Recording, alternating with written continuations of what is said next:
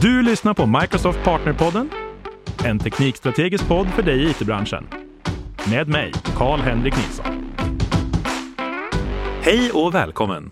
Idag talar vi med Filip Ekberg. Filip är en Microsoft MVP sedan många år tillbaka inom Development Technologies. Han är en Pluralsight author och en välkommen gäst på scener runt om i världen. Han föreläser om allt från .NET till apputveckling. Välkommen Filip! Tack så jättemycket. Jättekul att få vara tillbaka på den här podcasten och prata om C# och .NET.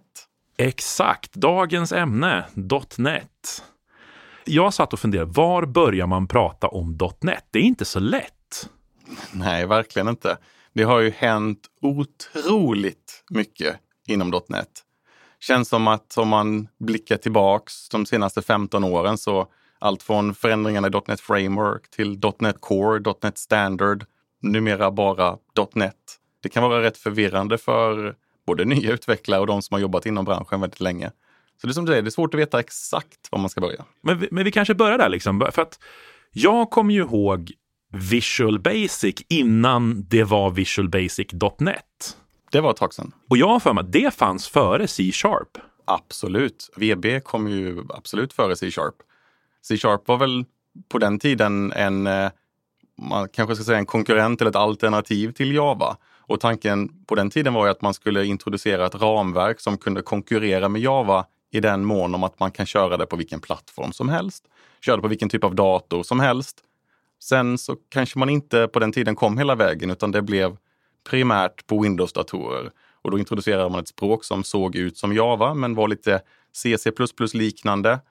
Men att man då hade tillgång till en managed runtime då.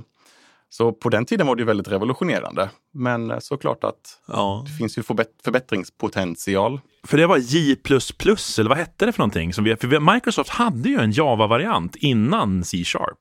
Ja, precis. Jag har för mig att den gick rätt bra.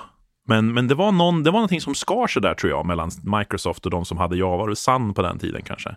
Mm. Ja, det kan jag tänka mig. Det kan nog vara lite osäker. Otydligt. Lite, ja, vad ska man säga? Kanske inte jättesmart att göra en Java-liknande programmeringsspråk och sen kalla det nästan samma sak. Jag försöker komma ihåg så här historien, men jag tror faktiskt att de hade någon så här licens att de använde och fick göra det här och sen så fick de inte göra. Det var massa stort bråk där. Men jag vet att han som uppfann C#, Anders Hejlsberg, han var ju ursprungligen anställd på Microsoft för att skriva Java-tooling. Det kan nog stämma. Och sen så fick inte Microsoft göra det längre. Och då uppfann han någonting som han kallade för cool. Mm. Som sen blev C#. Så jag brukar skämta om det när jag pratar C#. Att C# var ju coolt redan innan det var coolt. Ja, det stämmer. Ja, han jobbade tidigare på Delphi innan det då jobbat väldigt mycket med programmeringsspråk. Och hade med sig det i sitt bagage också. Så han är ju väldigt duktig på att just ta fram programmeringsspråk som blir populära och enkla att jobba med. Verkligen. För .NET kom ju sen liksom av den här, du sa där man ville ha något man kunde bygga på Windows-maskiner med, liksom bygga för Enterprise och det här. 2014 vill jag säga att man började prata om .NET Core. Eller var det 2016? Flyter de senaste 10 åren ihop känns det som, så jag kommer inte ihåg exakt vilket år det är, men det kan nog stämma. Det är rätt länge sedan nu. Jag hoppade på .NET Core väldigt tidigt. Gjorde ASP.NET Core-lösningar som egentligen var den ursprungliga anledningen till att man valde att till och med bygga en runtime som funkar på andra maskiner än Windows. ASP.NET-teamet ville kunna köra sina webbapplikationer på Linux på den tiden. Och då behövde man ju både en runtime och en kompilator som fungerade. Och man kanske inte helt ville förlita sig på att Mono skulle finnas där. Man har ju kunnat använda Mono för att göra cross-platform .NET-lösningar väldigt länge med lite huvudverk så. Just när det kommer till ASP.NET. Så att man vill ha ett alternativ som går att köra på andra system och därav då blev det de här .NET Core, ASP.NET Core-lösningarna som man byggde för andra operativsystem. Och det gick ju väldigt bra. Verkligen. Men det är klart att man ska behöva skriva om hela världen för att kunna köra på en annan plattform och göra det själv. Det tar ju väldigt lång tid och man kommer att springa på problem på vägen. Och om man var väldigt tidig på .NET Core-spåret och sen uppgraderade mellan de här olika versionerna kan man ha blivit lite bränd på vägen för att man har gjort väldigt mycket brytande ändringar mellan de olika versionerna. exempelvis då uppgradera från ASP.NET Core 1 till ASP.NET Core 2.2 eller vad den versionen efter det kom då. Var inte supertrivialt att uppgradera mellan dem. Det här är nog en av de här grejerna som folk blir förbryllade över också. Att man tänker att ASP.NET Core är .NET. Många tror, som jag träffar på, tror att .NET är ASP.NET, att det är en synonymer. Ja, absolut. Det köper jag. Det beror väl lite på vilken värld man kommer ifrån också. Om man pratar med Windows-utvecklare så tror de ju mer att .NET handlar om WinForms eller WPF. Så det beror nog absolut på vilken del av världen man pratar med. Men en intressant inflikning där är ju att Webforms, skulle jag vilja säga, som är då på det traditionella gamla ASP.NET långt innan Core, är fortfarande den mest använda teknologin på .NET. Jag hörde någon säga någon gång att den var också en av de stora anledningarna till att så många utvecklare från .NET-sfären gick över till att börja bygga webbappar. För det var liksom, man kunde känna igen sig från WinForms-världen liksom. Och det kan nog stämma när man tänker efter på det. Ja. Så jag köper absolut att många tror att det är synonymt med webbutveckling.net numera. För att just det är en sån... Jag skulle vilja påstå att Microsoft också pushar väldigt mycket webbutveckling just med .net. Dels såklart för att man vill sälja Azure, men dels också för att det är mycket enklare idag att utveckla en enkel webblösning och även en komplex webblösning med hjälp av ASP.NET. Ja, verkligen.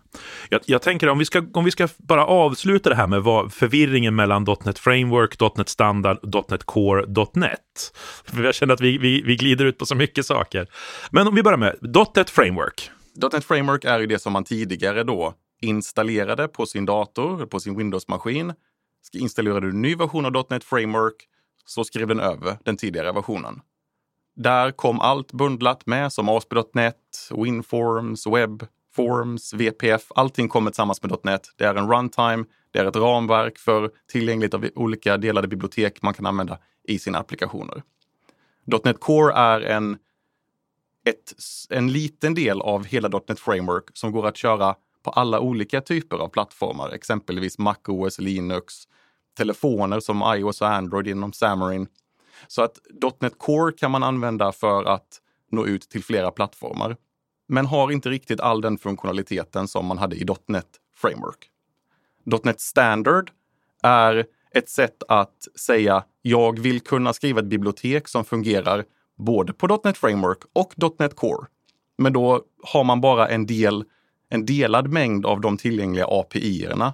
Så .NET Standard är ett sätt att säga vilka API-er har jag tillgängligt eller har jag tillgång till i mitt klassbibliotek. Och tittar man då på vad .NET numera är, så är det en evolution av .NET Framework, .NET Core och .NET Standard. Så man har tagit alla de här gamla spåren kan man säga. Så man har, det finns längre inget .NET Framework, det är färdigt och klart, det utvecklas inte mer. Kollar man på .NET Core så utvecklas det inte heller mer. Och .NET Standard ska heller inte användas mer. Utan framåt är det då det här nya .NET som man använder. Och den första versionen där var .NET 5. Sen kom .NET 6 och numera är den nuvarande versionen .NET 7. Fantastiskt väl summerat. Jag tänkte bara få lägga till där också att om man fortfarande kör .NET Core 3.1 så gick den faktiskt out of support eller end of life den 13 december 2022. Stämmer bra. För många kör fortfarande .NET Core 3.1. Absolut. Och en anledning till det är ju för att det är... Även om det är mer eller mindre trivialt att uppgradera från .NET Core 3.1 till .NET 5, 6 eller 7 så är det fortfarande så att även om det är enkelt för mig att göra en uppdatering kodmässigt så är det fortfarande nya API, det är ny runtime, garbage collecten är annorlunda så att man behöver ju fortfarande göra en regression av hela applikationen. Det är väldigt lätt för oss utvecklare eller konsulter att säga att men vi kan väl bara ändra versionen i våran CS-proj och deploya ut nya containers och så är det färdigt. Krävs kanske lite mer i större organisationer. Absolut. För att det ska vara accepterat. Precis, men jag tänker just det här med att det kommer ju faktiskt inte längre säkerhetsuppdateringar till .NET Core 3.1. Och det är väl det som jag tänker är, med tanke på nuvarande IT-klimat där folk... Ja, det sker ju attacker på löpande band så då tänker jag att det är nog viktigt att göra de här, som du säger då, regressionstesterna och allting för att kunna ta sig till den nya versionen. Absolut. Ja, det är viktigt.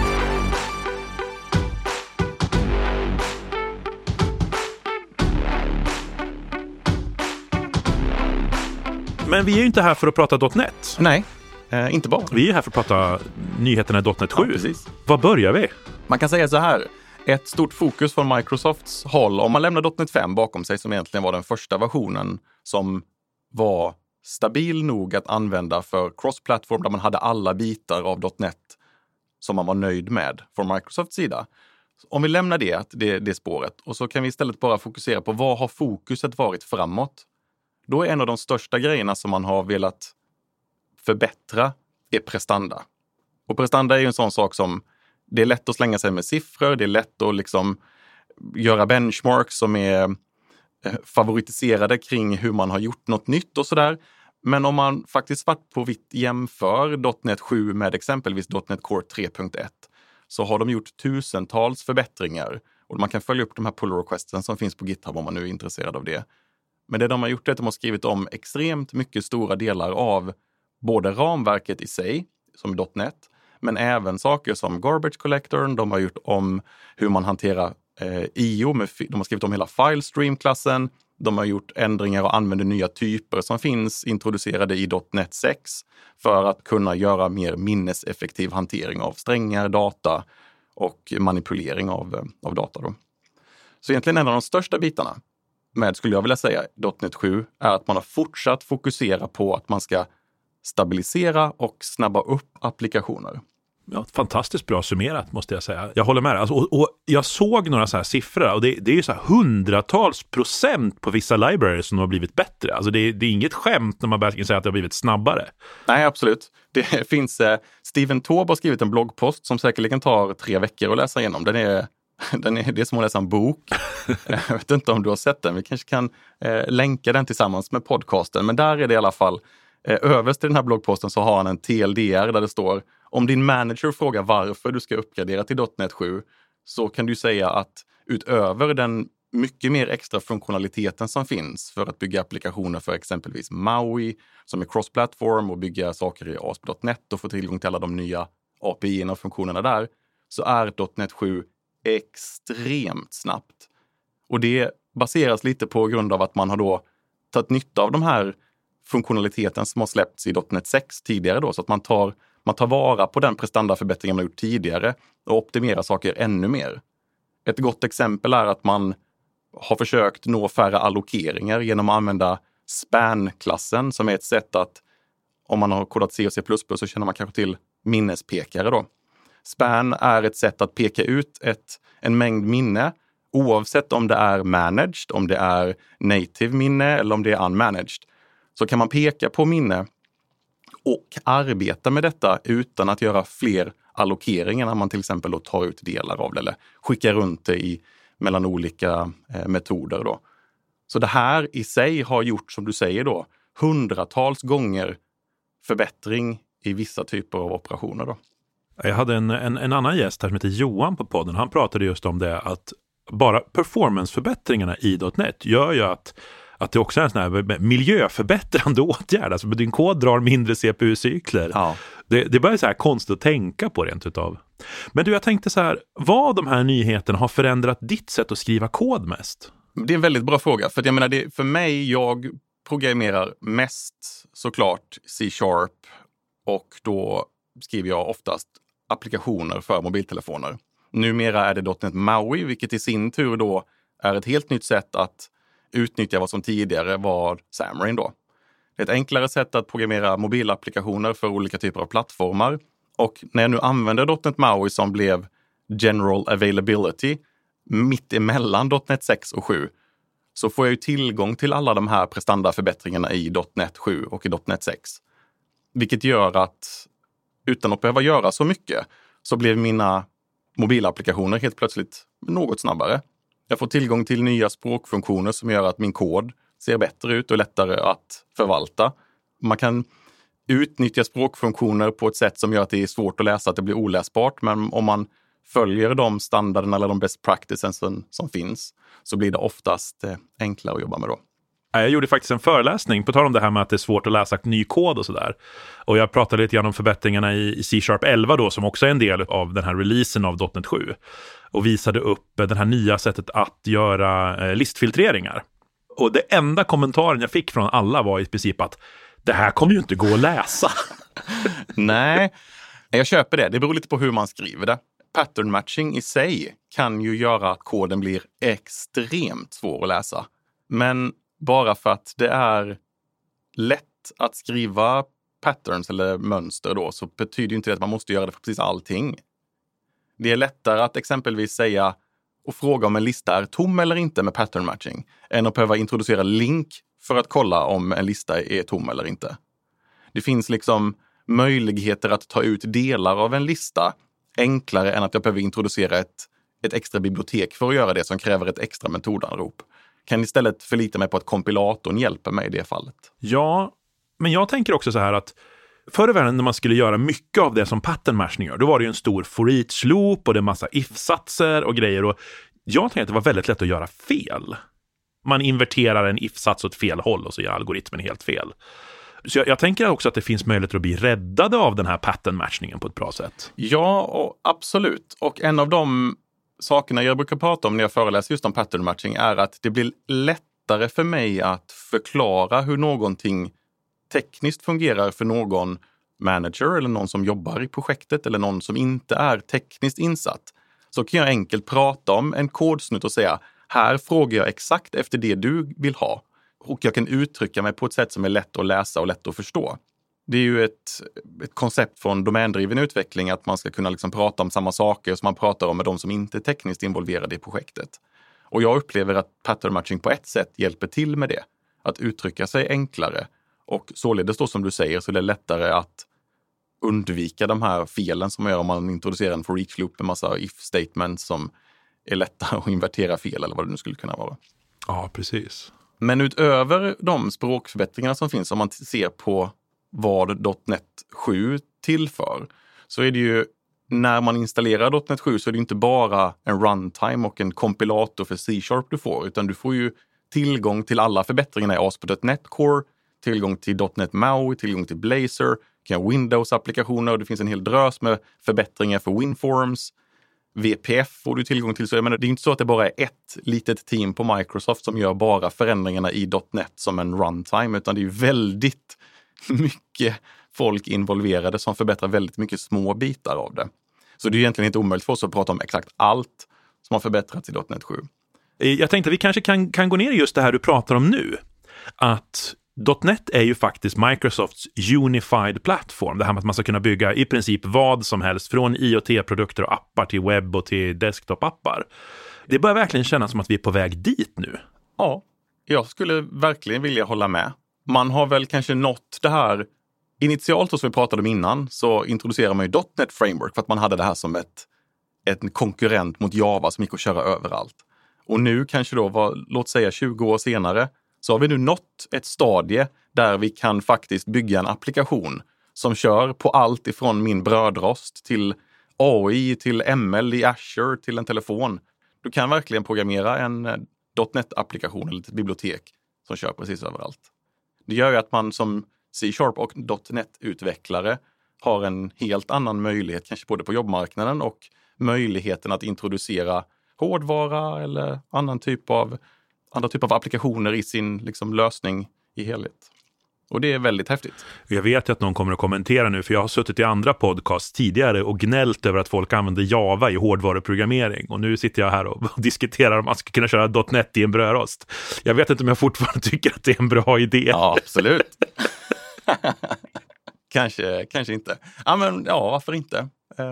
Nej, och grejen är så här, jag har programmerat Arduino i C++ och C tidigare, men jag skulle hellre välja ha lite overhead från en runtime än att behöva gå tillbaka och programmera C och släppa det på en Arduino-processor eller mikroprocessor. Ja, och det hade vi ju redan på .NET Framework-tiden. Det är enklare för mig att testa. På .NET Framework-tiden hade vi ju .NET Micro Framework och Netduino som var en Arduino-klon som pratade .NET Micro Framework. Men nu kan man ju bara köra, du kan ju köra .NET på en Raspberry Pi liksom, utan problem och ha GPIO-kontroller och hela den grejen. Och en sak att tillägga där då, visst jag vet att många kommer kanske kommentera på att varför skulle jag vilja köra en manage-grej på en sån här liten mikroprocessor och så tar det extra CPU-cykler och kostar batteri och allt vad det skulle vara. Men man kan ju faktiskt numera med .NET 7 native-kompilera sin binär. Jag kan kompilera mitt .NET-program till en specifik plattform och att den blir native-kompilerad utan att det kräver att du installerar .NET på den plattformen. Så jag kan säga kompilera mitt program, webbapplikation, en konsolapplikation, vad du än vill, till exempelvis en Windows x64-maskin, 64-bitars Windows. Och sen får du en binär på kanske 20 meg då, som inkluderar native-kod och alla de komponenterna som behövs för att kunna köra din applikation. Oavsett om du har .NET installerat eller inte. Är det tack vare app-trimming som de också la med i .NET 7 så man kan göra mycket mindre paketeringar? Ja, precis. Så refererar du in då till och med NuGet-paket eller delar av .NET så tar den ju bara de bitarna du använder och så trimmar den bort allt annat. Det är klart att det blir lite overhead i jämförelse med om du hade kodat C eller C++, men återigen, C# och .NET är ju mycket enklare att jobba i för oss som lever i den här världen. Och att då kunna trimma bort en hel del och deploya ut det här som en native-binär är ju, jag skulle vilja säga att det är rätt kraftfullt. Och absolut, baseras ju allt det här på förbättringar man har gjort tidigare också. Jag tänkte, du som lär ut det här på daglig basis, om du skulle få välja de topp 3 viktigaste grejerna att lära sig med den nya .NET-plattformen, vad är det? Ja, jag skulle vilja säga så här. .NET i sig, när man utvecklar C# och .NET så ser API-erna snarlikt ut. Så jag menar, där är det inte någon tröskel att komma över för att liksom använda de nya API-erna eller använda funktionaliteten som finns i ramverket. Utan det man behöver kanske sätta sig in i då, skulle jag vilja säga, är hur funkar command line-interfacet för .NET? För ska du sätta upp en pipeline exempelvis för att automat-deploya din applikation framöver så måste du förstå dig på hur du bygger och konfigurerar via command line. Och i jämförelse med tidigare MS Build så är .NET CLI extremt mycket mer trevlig att jobba med. Så den skulle jag absolut säga är en viktig del. Men sen även förstå sig på vilken typ av applikationer kan jag bygga med .NET 7 och vilka prestandaförbättringar har jag. Det skulle jag också vilja påstå är en viktig del för att man ska förstå sig på varför är det viktigt att välja en viss version av .NET eller inte. Ja, precis. För där kan jag tänka mig att om man hoppar in på till exempel, för det finns ju väldigt specifika performanceförbättringar i .NET 7 som man kan titta på. För Regexp är ju jättemycket snabbare om du gör på rätt sätt i vissa fall. Så där kan jag verkligen hålla med. Alltså det är en otroligt viktig del att förstå, tror jag, om man ska kunna uppfå de här performanceförbättringarna också i ganska många av de här fallen. Precis. Och sen så skulle jag vilja påstå att en annan viktig del av .NET är ju såklart C# som programmeringsspråk. Och att kunna utnyttja den nya språkfunktionaliteten skulle jag väl vilja säga kan vara rätt viktig. Men det kan vara svårt att navigera sig i den här världen med, ja, det finns ju hundratals språkfunktioner i C# nu. Det är helt omöjligt att kunna alla eller ens kunna lista alla från minnet. Så att man ska lära sig några av de viktigaste bitarna. Då skulle jag vilja säga titta på async await, pattern matching och hur man exempelvis använder delegat, link och utnyttjar detta på ett bra sätt i sina .NET-applikationer. Och förstå sig på även de förbättringarna, prestandaförändringarna och hur det skulle kunna skrivas annorlunda med hjälp av C# 11 och .NET 7. Är fantastiskt kloka ord. Jag håller helt med att just att förstå det här med async await-delen, även om det är gammal skåpmat för många, det förändras fortfarande och det finns alltid saker att lära sig där, så det är superviktigt att få till rätt.